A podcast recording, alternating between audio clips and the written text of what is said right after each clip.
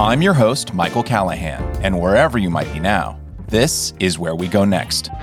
And what does it mean to be different? Who decided on the definition? Who exactly drew the boundaries around normal? Our guest this week explores where and why these definitions diverge, and how we might remake them to better reflect the reality we all actually share.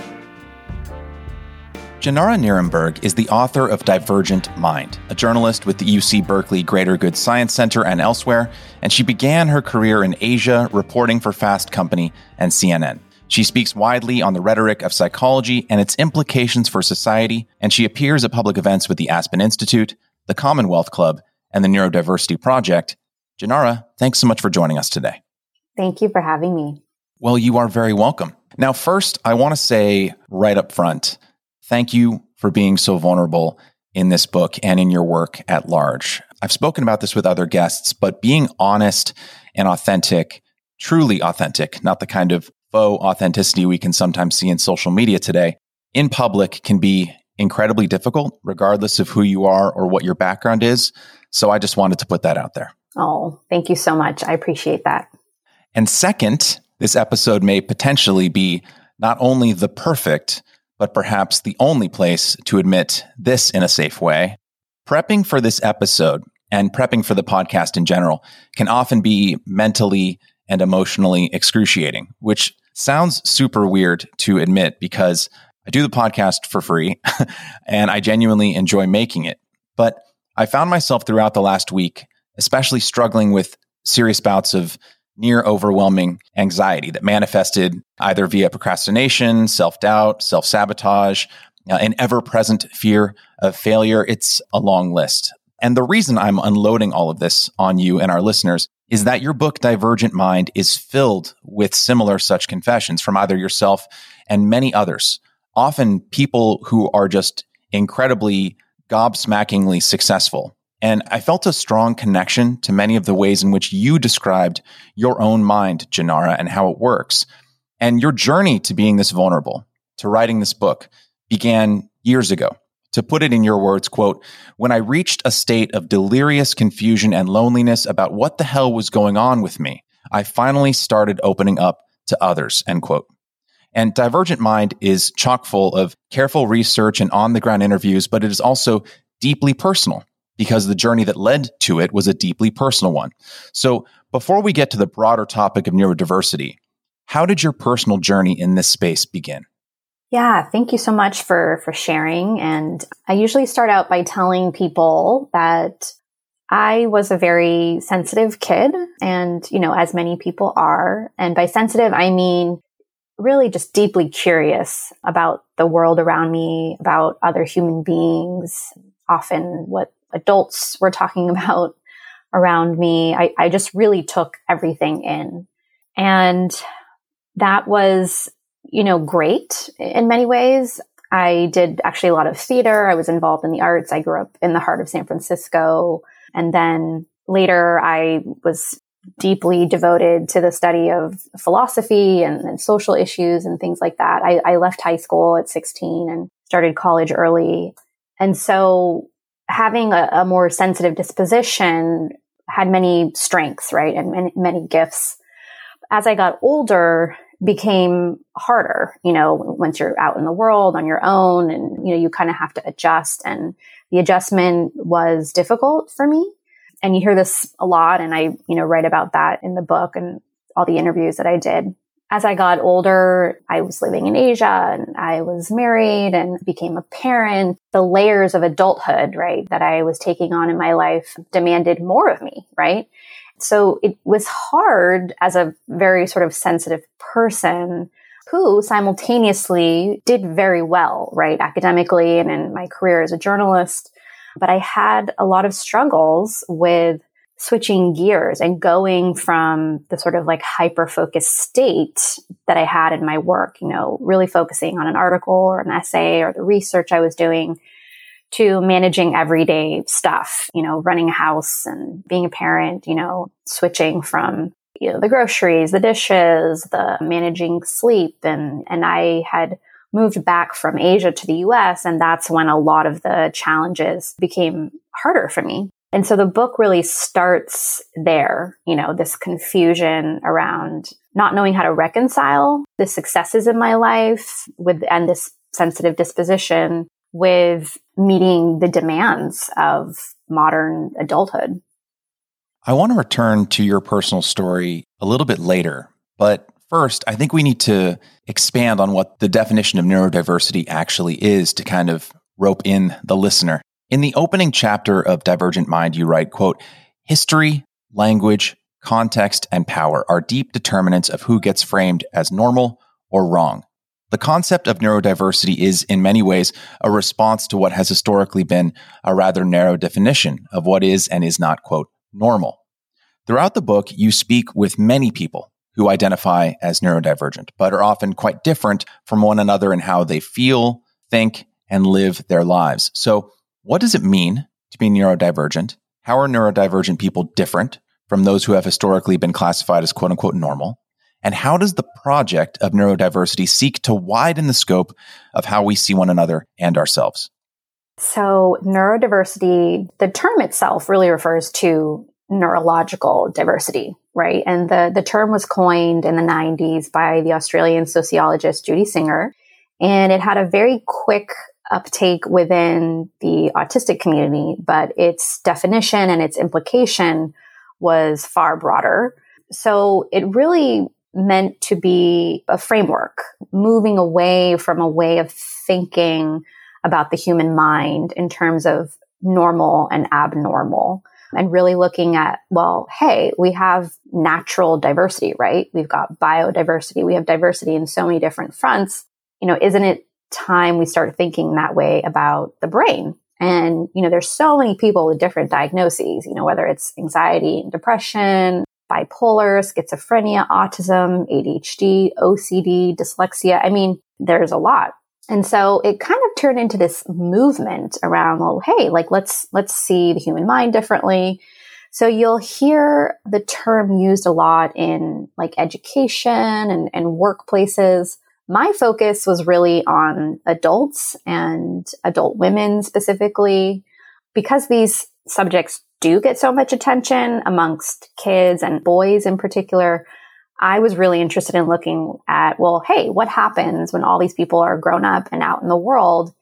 And how does that change how we fundamentally see one another? So for me, neurodiversity became this really important term and framework that I had actually been thinking about previously. And I was using different terms like temperament diversity or emotional diversity. And so I was really excited when I found this term neurodiversity. And again, the book kind of starts off there.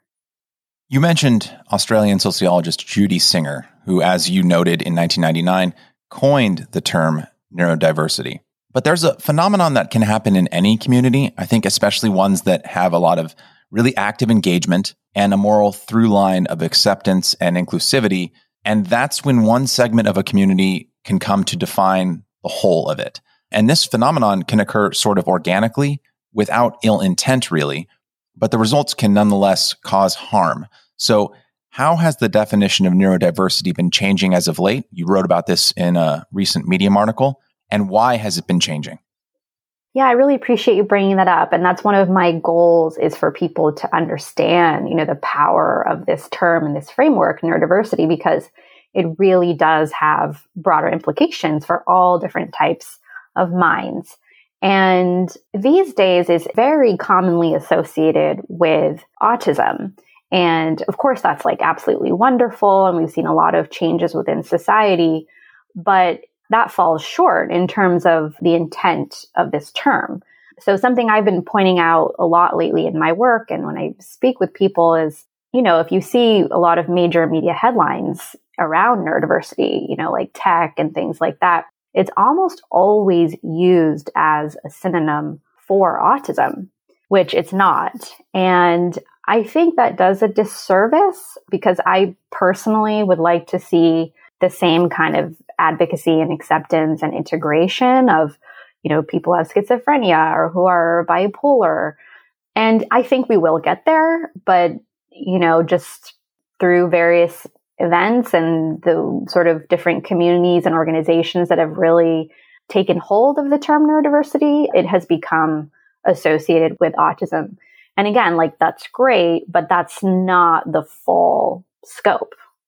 Yes. As you said in your Medium essay, it's totally okay to say autism when one is talking about autism, but taking a wider umbrella term like neurodiversity, as it was originally intended to encompass a whole host of different ways of thinking and feeling, narrowing that down to one specific thing can often render people invisible in the same way that they've been rendered invisible for so long, which I think takes us to one of the most valuable insights that I took from Divergent Mind. And that's how we define what is known as quote unquote mental illness and how that depends on the environment and the culture, which is constantly in flux. To quote from the book, quote, "Much of what became known as madness, especially in women, cemented around the time of the acceleration of capitalism in Western Europe. If context determines, quote, normal and, quote, abnormal, then it makes sense to give greater attention to broader historical, economic, and societal forces at work," end quote. You later referenced Duane and Sidney Schultz's nineteen fifty-nine book, A History of Modern Psychology, which emphasizes, quote, "the importance of contextual forces, such as intellectual, political, economic, and social factors that influence the currents of psychology," end quote. And I think many of us, and I'm including myself here, tend to view any sort of field that is labeled scientific, like psychology, as inherently objective and unbiased. So, Jenara, why have I been so incredibly wrong?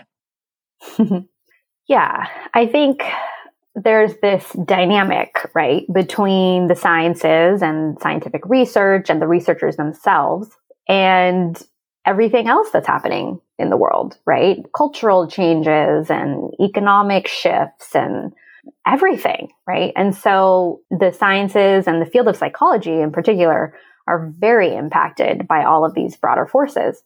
And the history of psychiatry and psychology, you know, that we've inherited here in the U S in terms of, you know, what started in, in Europe and sort of made its way over here, psychology had to fight really hard in the beginning to be taken seriously, actually. And the only way that the field ultimately did become a more serious field was when it was integrated within medicine, like sort of hospitals, and treated as like a real science that had medical underpinnings and things like that. Before that, um, in different different parts of the world, different approaches, you know, there was one short, brief era in Western Europe, for example, where people who were, you know, what we would call neurodivergent or, you know, had mental illness, there was a softer, gentler approach. Like, well, let's have, you know, let's have gardens and let's have painting and, and things like that. So it wasn't this highly medicalized thing. When you look at how psychology evolved and, and psychiatry as well, it, it very much reflects the times. And so there's a lot of history there, and I detail that in the book, but most of it in the last hundred years has followed this kind of mechanistic approach, right? Like X leads to Y, and, you know, there is a firm, clear box that a, a human being fits into, or the way their symptoms present. And that's just really not the case, right? And that's what I started to discover, was that, like, wow, so many symptoms fall into different boxes. They're really not as clear cut as I, you know, thought they were, sort of just growing up in the world like everyone else when you think about psychology. And so that got me thinking and, and questioning. And it was very reassuring in the book when I was interviewing, you know, leading experts, neurologists, scientists, researchers, and, you know, people who nowadays are taking more of a neurodiversity approach. You know, they will say, yeah, the D S M is not just for the sake of categorizing people, but it's really meant to help people when they're merely in distress. You know, so when someone comes to their office and they really need help, they're suffering, that's when, you know, like a label can be really helpful. But beyond that, do we really need to try to fit people into boxes? You know, no. There's a lot to touch on there. Where to start? So there's the angle of bias and how the field of psychology has for so long been male dominated, which has excluded the voices and bodies of women.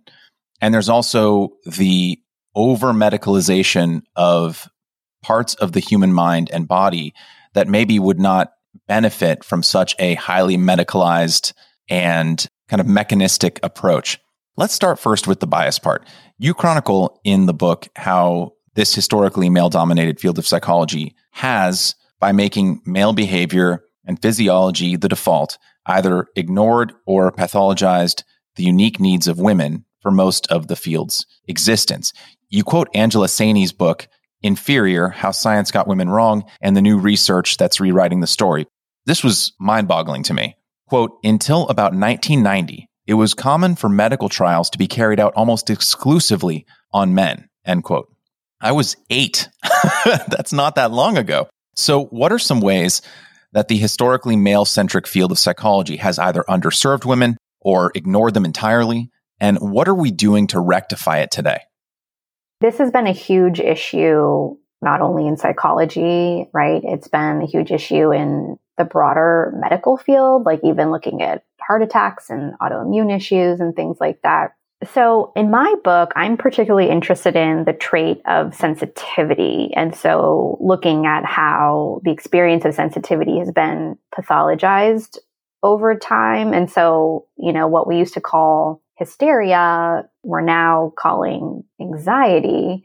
And because the field of psychology was initially developed by men, you know, I mean, men were the ones in university and allowed to study all these things and shaped the field of psychology. Early on, you know, women were told that they were mentally ill if they wanted to work outside the house, or experience of hysteria was blamed on, you know, their reproductive organs and things like that. So there's a very long history there of just pathologizing women.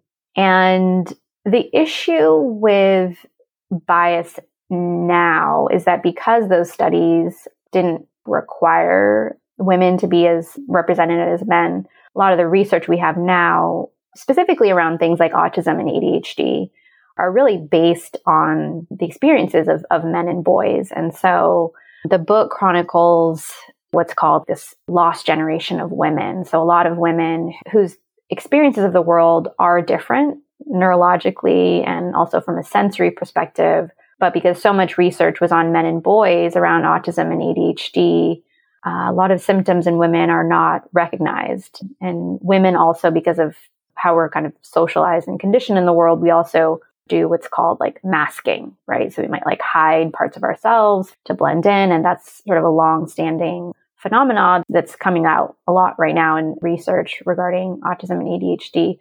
So it's sort of twofold, right? You've got like how the history of psychology was shaped to begin with. Then you have the policy requirements around research.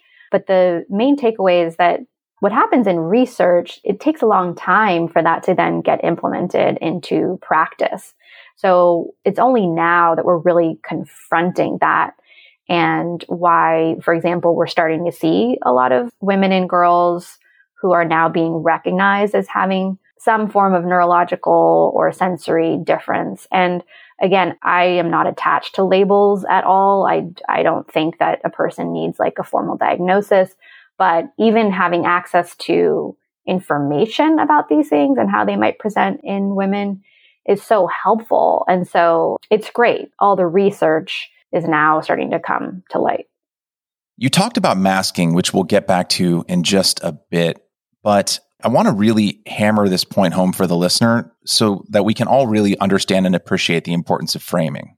Imagine you held a series of studies on height in, let's say, American society, and you capped your study at anyone between the heights of four foot five and five foot seven, and only brought those people into the lab. And then you did your averages on what the average height of the American was based on the people who were admitted into the lab to study. Now, you might think that your study was accurate based on the people that you were bringing into the lab. And then your results would say, well, I guess between the people we brought in who were four foot five and the people we brought in who were five foot seven, the average height of the American is around five foot two. But you'd be leaving out anyone five foot eight and above. Therefore, all of your data would be skewed towards a very specific subset of people. Now, of course, there's nothing wrong with the people you're studying. I mean, I have plenty of people in my family who are under five foot seven. They're great people, right? But if you only study people within a certain subset of society and then project that study's results out into the broader field of society, saying that it's accurate, it's not. You're leaving a lot of data on the playing field, so to speak, and your data is corrupted by ignorance. I just wanted to hammer that home because I think people really need to understand how we're not only underserving women, which is a huge thrust of your book, but also underserving men who do not conform to whatever the norm of maleness is. Absolutely. And thank you for pointing that out. The book does center the voices of women, but I have been so thrilled to hear from so many readers who are men. And I'm very appreciative that you have, you know, just really taken the book to heart and seen sort of the broader implications, because it's absolutely true that the way psychology frames what is normal, what is not, who they base those definitions on, you know, that affects all of us in, in every single way, you know, in school and family, in workplaces. And so I, in the book, just really try to emphasize how important it is just to have access to this information on, on research and, you know, the impact of psychology, because that ultimately is more empowering for like reducing stigma and reducing shame than, you know, any kind of label or diagnosis. Yes. I think the one thing that Divergent Mind really hammers home is how important recognizing the bias that comes with framing and a person's standpoint can be and how detrimental it can be. If you've spent your whole life living in a desert, the forest is abnormal to you. But that doesn't mean that the forest in and of itself is a weird or abnormal place. It's just you've spent your entire life living in the desert. On framing, there's a quote in the book that really stuck out to me, quote, "If psychological framing is situational and contextual, what's certain is that the medical and psychiatric treatment of those who operate differently from a perceived norm tells a story of discrimination and pathologization," end quote. What frames are we currently being constrained by today? What are some movements or ways of thinking in twenty twenty-two that are limiting the ways in which we think about the way we think about the mind? That's a great question. I think, you know, in many ways, actually, we have come quite far. And for me, since I've been really deep in this research for five or six years now, I now like live in this world. So sometimes I have to kind of remind myself and go back and like remember what it felt like to be so confused in the world and not understand what was different and why, yeah, just like this weird kind of dissonance. I would say for me, before kind of discovering this and really embracing it and really having it impact my life and my work and, and all of my various projects, I just didn't think twice, right? Like I just thought that there was kind of one way to be in the world. And for me, I felt, I, I don't know, like I had to catch up in some way. Like there was some, there was something I wasn't getting or something. And so when I started diving into like neurodiversity, I was like, oh, okay, this makes so much sense, right? Like there's just sort of natural diversity and, you know, and how people operate and things like that. So the issue is most psychologists, psychiatrists, therapists, they're trained to think of like sort of the highest form of functioning, right? And their goal is, is genuinely to help people, of course. My concern is that if all of these therapists in the room are trying to get their clients to sort of function or perform in a way that they themselves think is normal, like the therapist, like what their idea of, you know, sort of quote, normal functioning is, that's going to steer the therapeutic process, right? You know, versus a kind of neurodiversity approach is looking at, well, maybe we need to push back a little bit. You know, do we need to question what we think of as normal? You know, for the client, why are you putting so much pressure on yourself to perform in a certain way, to be in a certain way? I think when you talk about the different framing and the different like paradigms that we're operating within right now when it comes to like psychology, it's kind of case by case. It can depend on where the therapist went to school. It can depend on where the psychologist, their particular viewpoint. It's so individual and so subjective. And so I would say more broadly in the field, I mean, you're definitely seeing changes. There are some very kind of open-minded programs that are very well aware of neurodiversity, or what we call MAD studies, which is another kind of parallel to neurodiversity, which is like destigmatizing madness and things like that. Those remain smaller, of course, compared to the larger medical paradigm that still dominates. But I think in this day and age, what's exciting is that people can get on Google and find a person that might have an orientation that is more in line with neurodiversity, for example. So, Jenara, should we think of psychology more like how we think about philosophy, less like a rigidly scientific field limited by the necessities of a highly regulated space, and more like a field of inquiry that can go wherever it may need to? Should we think of psychology more like how we think about philosophy? And how do we strike the balance between the two? That's an interesting question. I mean, I think it's difficult because when you're dealing with the human mind, right, and someone's emotional well-being, you do want it to be grounded in something, right? And it is great to have techniques and tips and tools and things like that. I think the concern is when the psychologist in the room might have too narrow of a definition of what normal is or what their goals are for their client. And I don't mean to sound harsh. Psychologists and therapists, like, they do such wonderful work. And I actually come from a family full of therapists and psychologists. So I have a lot of love for the field and, and the practitioners. I just think that for a significant portion of the population, and again, my book focuses on, you know, the twenty percent of the population that has heightened sensitivity, like an experience in the world where they're actually born with just like a more sensitive nervous system, right? So that's a pretty big chunk of the population. And so, so your question around, you know, should psychology be treated like philosophy? I mean, not entirely, right? I think it's hard because you want someone to succeed in the world. Like, you really do, right? I mean, that is part of satisfaction in life. So it's almost, it's a larger question. It's actually not limited to psychology, right? We're now talking about, you know, the subtitle of the book is Thriving in a World That Wasn't Designed for You. A big portion of the book is also looking at attitude shifts that we need to make in our larger culture, right?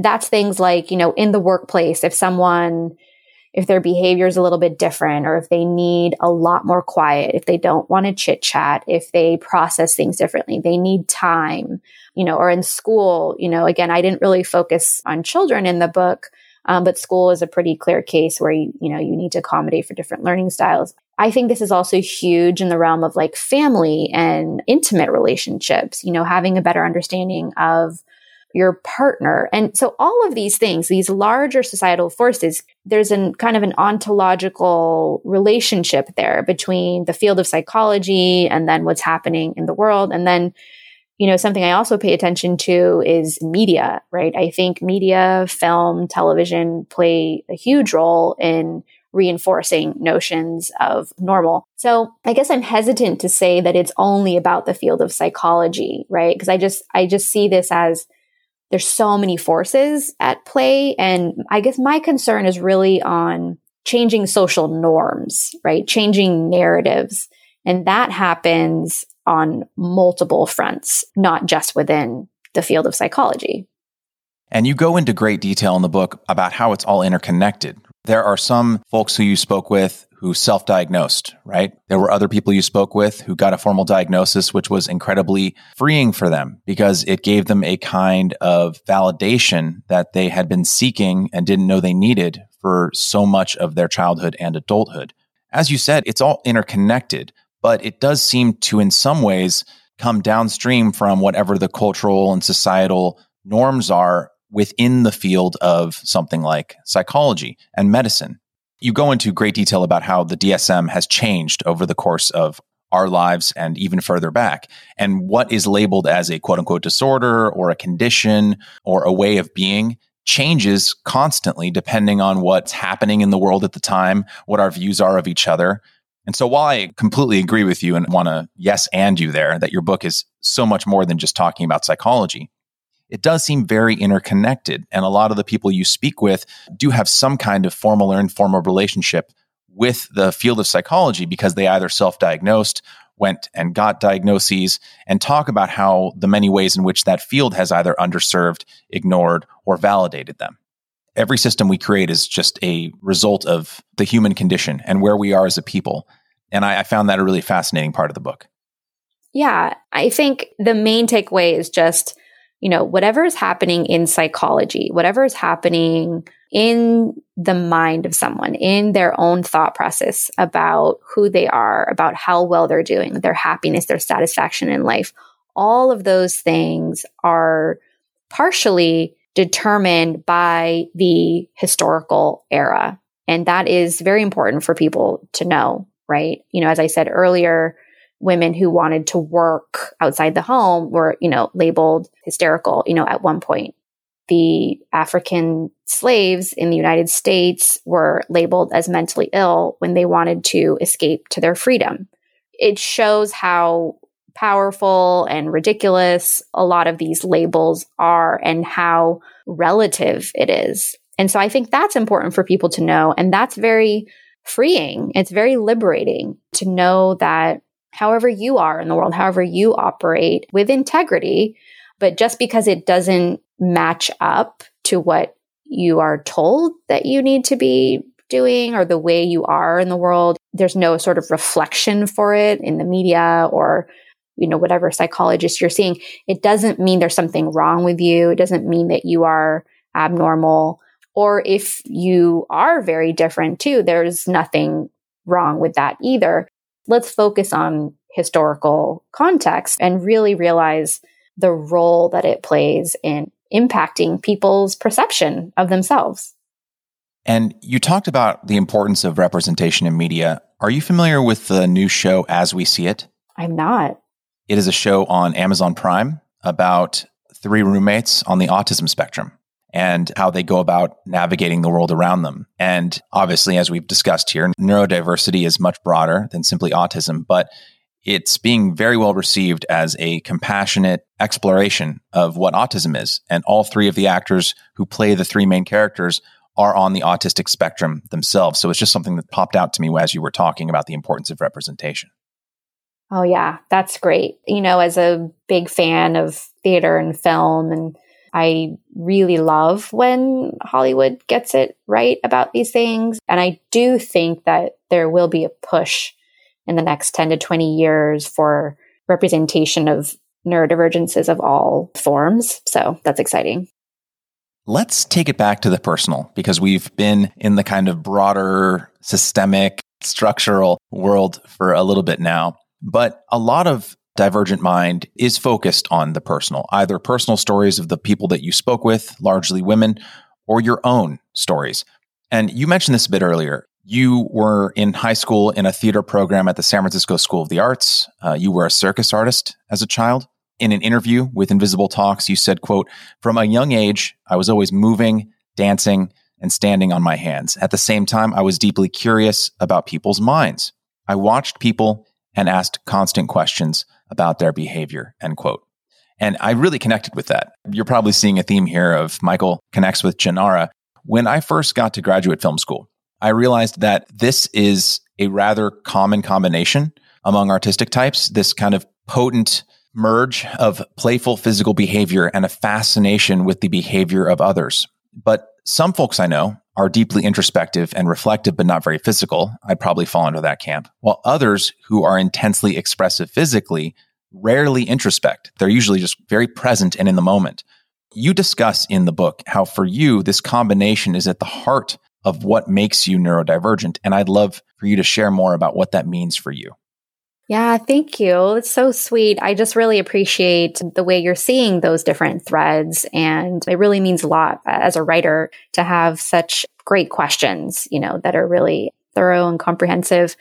So I do think this is an interesting combination. And I love that, you know, your own background is in film as well. And, you know, you will find that a lot. I've certainly found that, that a lot of neurodivergent people have some connection to like film, the arts and theater. And I actually am fascinated by this going way beyond, you know, even just the book. But I'm I'm very interested. I think that a large percentage of people in, in Hollywood are largely neurodivergent. And we've seen that with, of course, things like bipolar. We've, we've seen that a lot. But I, I do think that there's probably a lot of autism and A D H D and, and other forms as well. So, yeah, your question around, you know, the kind of like physicality, but also being deeply curious. For me personally, I was a gymnast and I was a theater artist and did lots of different things, again, like in the heart of San Francisco. And then I was always very kind of like philosophically minded as well. And again, you know, to try to paint a picture, it's just kind of someone who just really takes everything in, right? And, and I found this over and over again when I was interviewing people for the book. So yeah, I mean, the experience of neurodivergence, again, that term is broad. And in the book, I really focus on the way the trait of sensitivity manifests in like five categories. So you've got high sensitivity, which is kind of just like a personality trait, being strongly affected by things. Then I looked at autism and A D H D, of course. Then I looked at synesthesia, which is the senses getting crossed. So seeing colors with numbers. And I particularly focused on something called mirror touch synesthesia, which is where a person literally like physically and emotionally feels what an- another person feels. And it's been well documented by Harvard neurologist Joel Salinas. And so I interview him in the book. And then I looked at sensory processing disorder, which is often noticed in kids where they're just very affected by like physical textures and smells and things like that. So again, all of these things sort of speak to the experience of heightened sensitivity. And so the people I spoke to in the book and the experts as well, I think the physicality component is in some ways it's like a release of energy, right? Like, so if you've got someone who's sensitive and taking in a lot all the time, it's just sort of a natural way to like expend energy, similar to like jogging or running, which I do a lot of now actually as an adult. And then in parallel with the deep curiosity and, and things like that, again, you know, it's, it's an experience of just taking in a lot. And so many sensitive and neurodivergent people I spoke to, they do tend to become therapists themselves, or they become writers and journalists, or they go into film and theater um, and things like that. I think like what you're saying, sort of intense physicality, but also pursuing some kind of work that allows for their sensitivity, that's very common. There were points when I was reading this book and learning about you that certain other things that I've seen you write uh, or talk about suddenly began to make sense. Like my mind thinks a lot in kind of visual metaphor. And I do this with everyone I meet, right? There's like a visual quilt, you know, the, let's call it the Jenara quilt in my head. And, you know, when you first start learning about someone or talking with someone or reading their work or whatever, pieces of the quilt just kind of start filling in. And as you learn more and more, different colors get added to the quilt, stitches start intertwining with one another. You begin to see a fuller picture of who a person is. And something that might have seemed isolated or unrelated to another thing, all of a sudden you realize is actually quite connected. So a lot of the thinkers that you're that you're a fan of, right? You mentioned them in a Medium essay, Nuanced Thinkers Rock twenty twenty-one. Someone like Sheena Mason or Megan Daum, a former guest of this podcast, Brianna Joy Gray, right? Kate Johnson. What I connected with so much when I had a better understanding of how your mind worked, and of course, I want to let you jump in here. I don't want to speak for you. But when it comes to politically adjacent issues or political issues, I think people can be misidentified as taking a quote-unquote side, either on the left or the right, when really what it is, is trying to wrap one's mind around, especially if one is neurodivergent, wrap one's mind around how the world works. There's a quote here that really stuck out to me. Actually, this was from the interview with Invisible Talks. You said that you find inspiration in the disconnect you feel with the way societal structures are set up and the cognitive dissonance it creates inside of your mind. And once I read that, I felt like I had a better understanding of why, at least in some small way, you follow the thinkers you follow. Because in many ways, those speakers, whether it's Sheena Mason, Megan Daum, Kate Johnson, et cetera, are trying to pull at that same thread. They're trying to get underneath whatever the structure is, and grapple with it. Oftentimes, these thinkers get labeled as either left or right. Brianna Joy Gray, similar thing here, right? But really, and I want you to jump in here in just a second, I feel attracted to those same thinkers for a similar reason, in that I'm attracted to how they're trying to play with, deconstruct, or get beneath the structures that kind of operate society. Am I on the right track here? Absolutely. Once again, I, I really appreciate the way you're able to weave all of that and, you know, in such a, a nuanced and thoughtful way. And yes, I mean, I think there is a lot of, a lot of resonance here. I know you and I have talked previously and, you know, it seems like online, many of us have sort of connected with one another, which is so exciting and, and heartwarming. I just think that, you know, for all the folks that you've mentioned and that, yeah, I wrote about on Medium and, and elsewhere, I so appreciate people who are thinking and writing in a nuanced way. And I think I personally just feel very seen.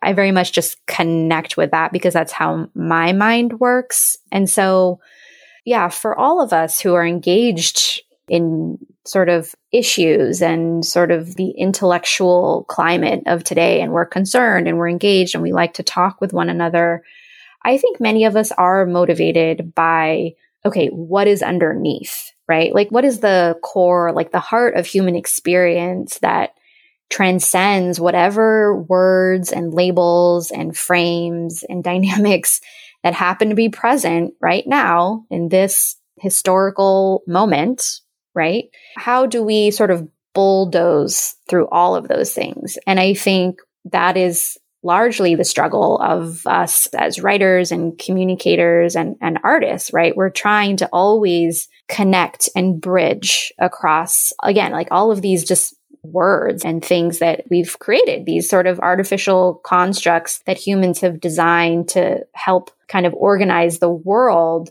but that we know don't actually define it. I personally connect to that for sure through the world of psychology, which was the focus of this book, but my own background is in the larger world of journalism and political philosophy. You know, I designed a major in political theory and, and race relations. I grew up in the heart of San Francisco in a very multiracial family, multiracial neighborhood, school. I've written elsewhere that my sister and I actually, we were always the minority as white kids, actually, like in school and in our neighborhood. And so my own experience in the world, my own sense of self and identity has never really matched up to a lot of the constructs that I would see out in the world, like in the media and movies and, and magazines and things like that. And so I think what's so exciting and is such a breath of fresh air right now that I'm discovering, you know, and, and connecting with you and, and all these other thinkers, you know, it just feels like finding other people who similarly are very hungry to see through all of these constructs, but who are also really actively breaking through. Yes. You know, when we're kids, you know, there's that stereotype of the kid who is very young and just keeps asking why. You'll have an adult and a child. You know, the adult will say, the sun goes down at six p.m. The kid would be like, why? Well, because the world is rotating in X Y Z and the sun is on an axis. And the kid's like, why? Well, because, you know, and you can get all the way. I think Calvin and Hobbes even parodied this a little bit. Calvin's dad at a certain point, because he's run out of actual truthful answers, just starts making up ridiculous lies just to get Calvin to shut up. But that curiosity, right? The asking why, especially when it comes to human-made structures, why are things the way that they are, often gets kind of uh, figuratively beaten out of us, right? By society as we get older. One, either because we're just supposed to know things by a certain age, or because a topic's either taboo or difficult to talk about or is fraught historically, that we're just not supposed to question it, right? And not in any kind of antagonistic way, but just trying to understand the thing behind the thing, or what journalist Amanda Ripley calls the understory of an event, a place, a relationship. And I don't have a broader question there, but I'm glad that you keep asking those questions. Thank you. And you too. You're doing such a great job of that with your podcast.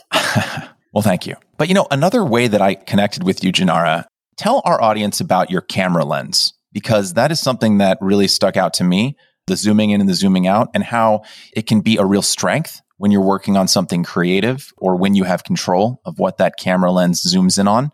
but how it can also be a real detriment or a handicap if you can't control what it focuses on and what it doesn't.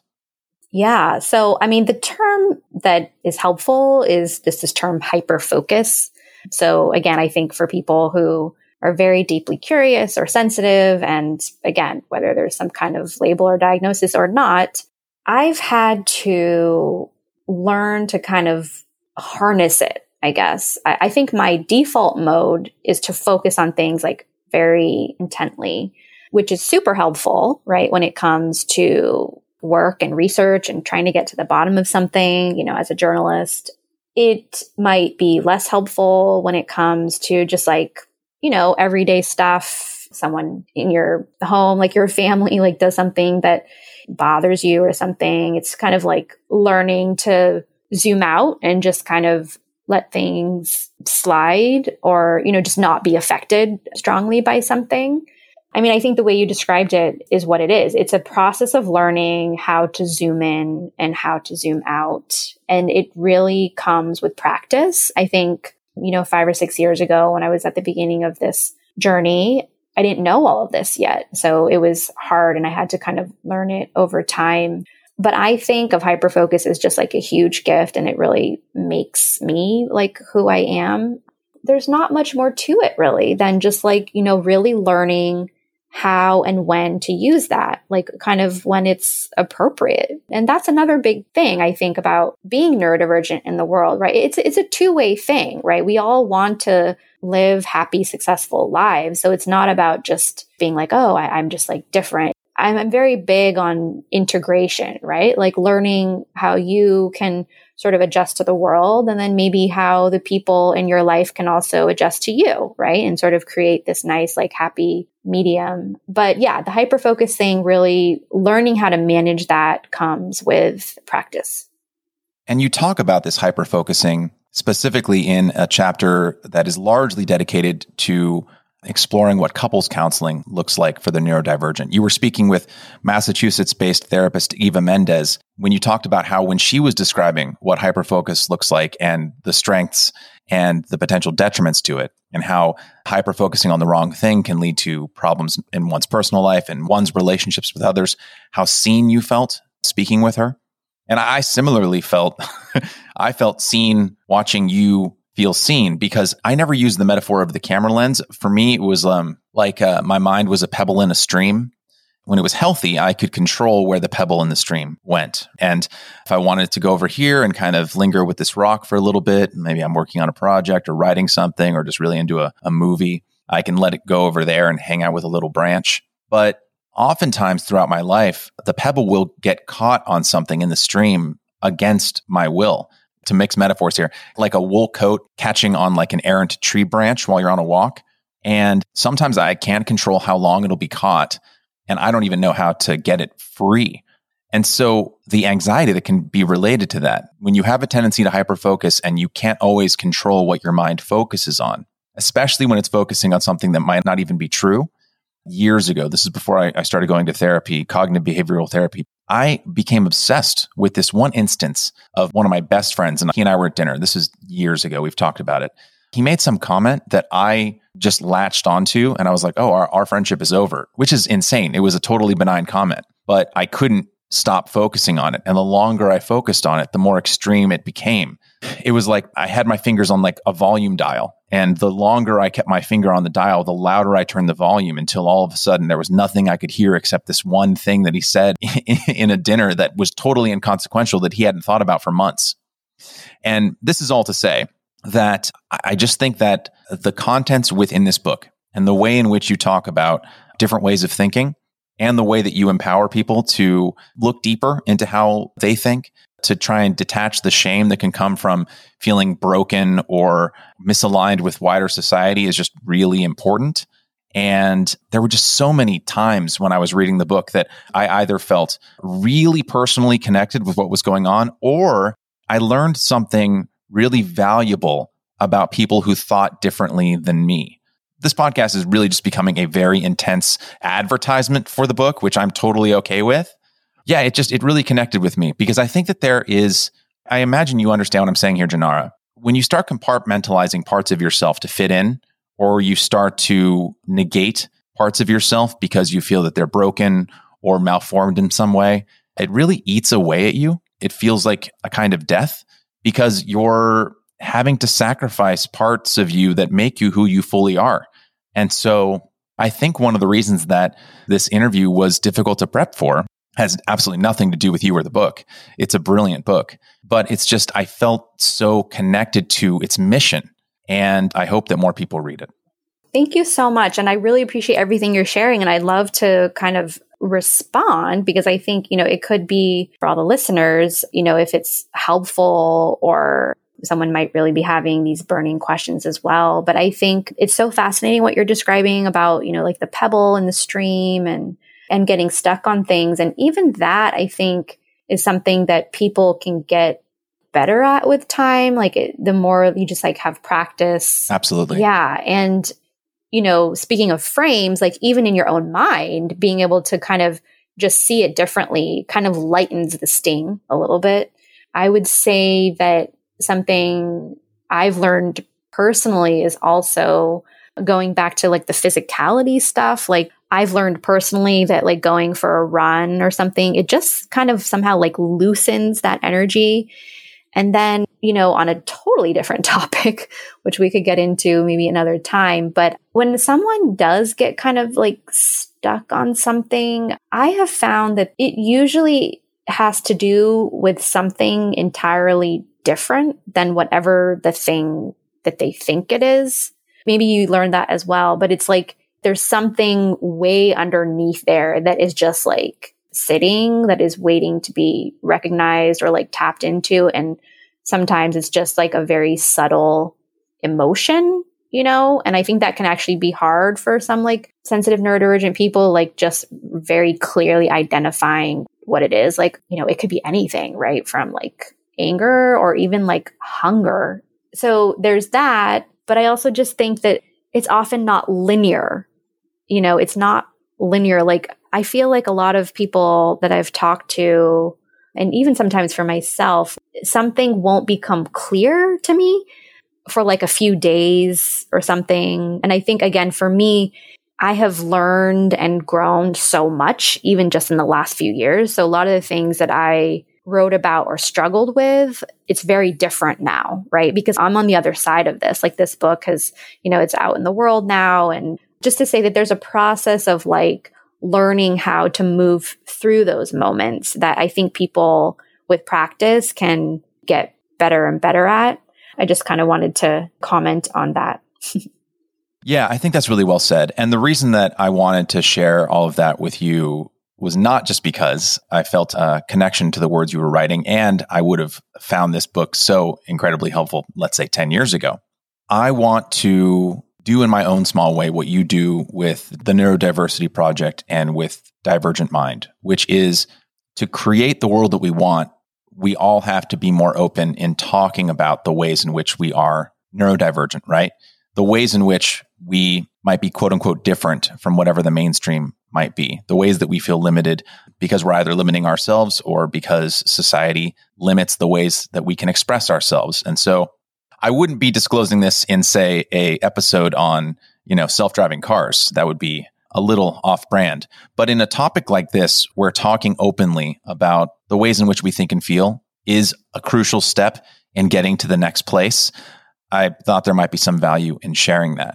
And on a similar note, I was talking with my sister, who lives in San Francisco, about your book. And one thing that she really connected with was the topic of masking, which you talked about a little bit earlier. In the book, you write, quote, "Girls and women have been taught from an early age to blend in. According to researchers and the many women I interviewed for this book, often women hear the common refrain, 'Oh, she's just sensitive. That's how girls are,'" end quote. And my sister is a highly successful professional in San Francisco, which prides itself, at least on the surface, on its progressive, inclusive attitudes. But she says that in many ways, companies within the city still frame male bodies and attitudes as the default. And I've received her consent to share this next bit. She actually insisted that I do it because she felt so passionately about what you're championing here. She has premenstrual dysphoric disorder, which is a much more severe form of premenstrual syndrome. It's a rather severe medical condition that needs attention and treatment and often necessitates lifestyle changes. But the workplace writ large in San Francisco and throughout the nation, even ones that champion themselves as being progressive, it's just not built around the natural, biological, recurring needs of women. In her experience, and she wanted me to relay this, women are not allowed to work from home during regular and often severe periods of physical or emotional distress, like what she experiences often with P D D. And again, this is all caused by a completely natural and biological process. And women are disallowed this because male bodies are held as the default and female bodies are then framed as aberrant. You don't really touch on this in Divergent Mind, which again is more focused on things like sensitivity and other things relating to the mind. But I think it is all of a piece because though we're making a lot of great strides when it comes to maternity and paternal leave, in other ways, it feels like we're still stuck in nineteen eighty-nine. You know, the year before women were finally started to get included in these focus groups and studies. She wanted me to mention that to you because she connected with that part of the book. The fact that women and girls, their bodies and the ways that they think and the ways that their bodies work are not seen as the standard, even in highly progressive cities like San Francisco.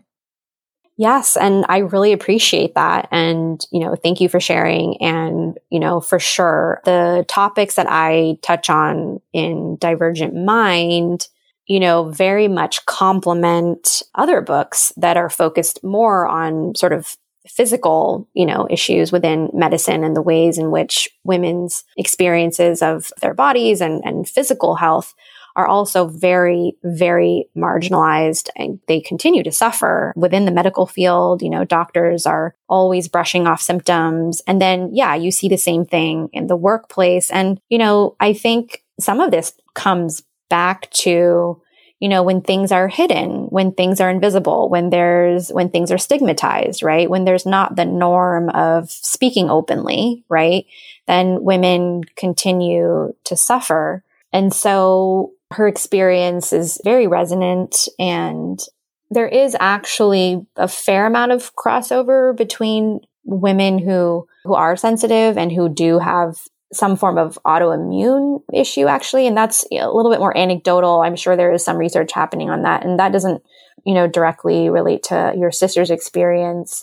But I wouldn't be surprised, actually, if in the future there was a lot more sort of coming together of the ways in which women experience heightened sensitivity, both psychologically and physically. I, I think that actually will be a big area of research in the future. Yes, and it should be. I just think that, like you're doing with the Neurodiversity Project, whether it's things that have to do with how we think, feel, or how our bodies act, we really need to do a better job of reframing what is quote unquote normal, especially when oftentimes that definition does not include fifty percent of our population. Exactly. Yep. That's the, the whole idea is sort of expanding, reframing, opening up these conversations. And I certainly try to do that with the book. And then the Neurodiversity Project is this series of events and interviews I've been running. And now I, you know, I launched Divergent Literary, which supports neurodivergent writers and, you know, entering the publishing world. So, you know, all of us, like you were saying, we try to make change in whatever way we can. I think this segues well into the final question of our talk, and I so appreciate the time that you've made today. In the concluding chapter of Divergent Mind, you declare that, quote, the way we do medicine and the way we talk about sensitivity and difference as a society needs to be reframed, end quote. And then a sentence later you write, this is not about autism or A D H D or women or men. This is about the fundamental way in which we view, handle, and talk about difference and how we empower or disempower people, end quote.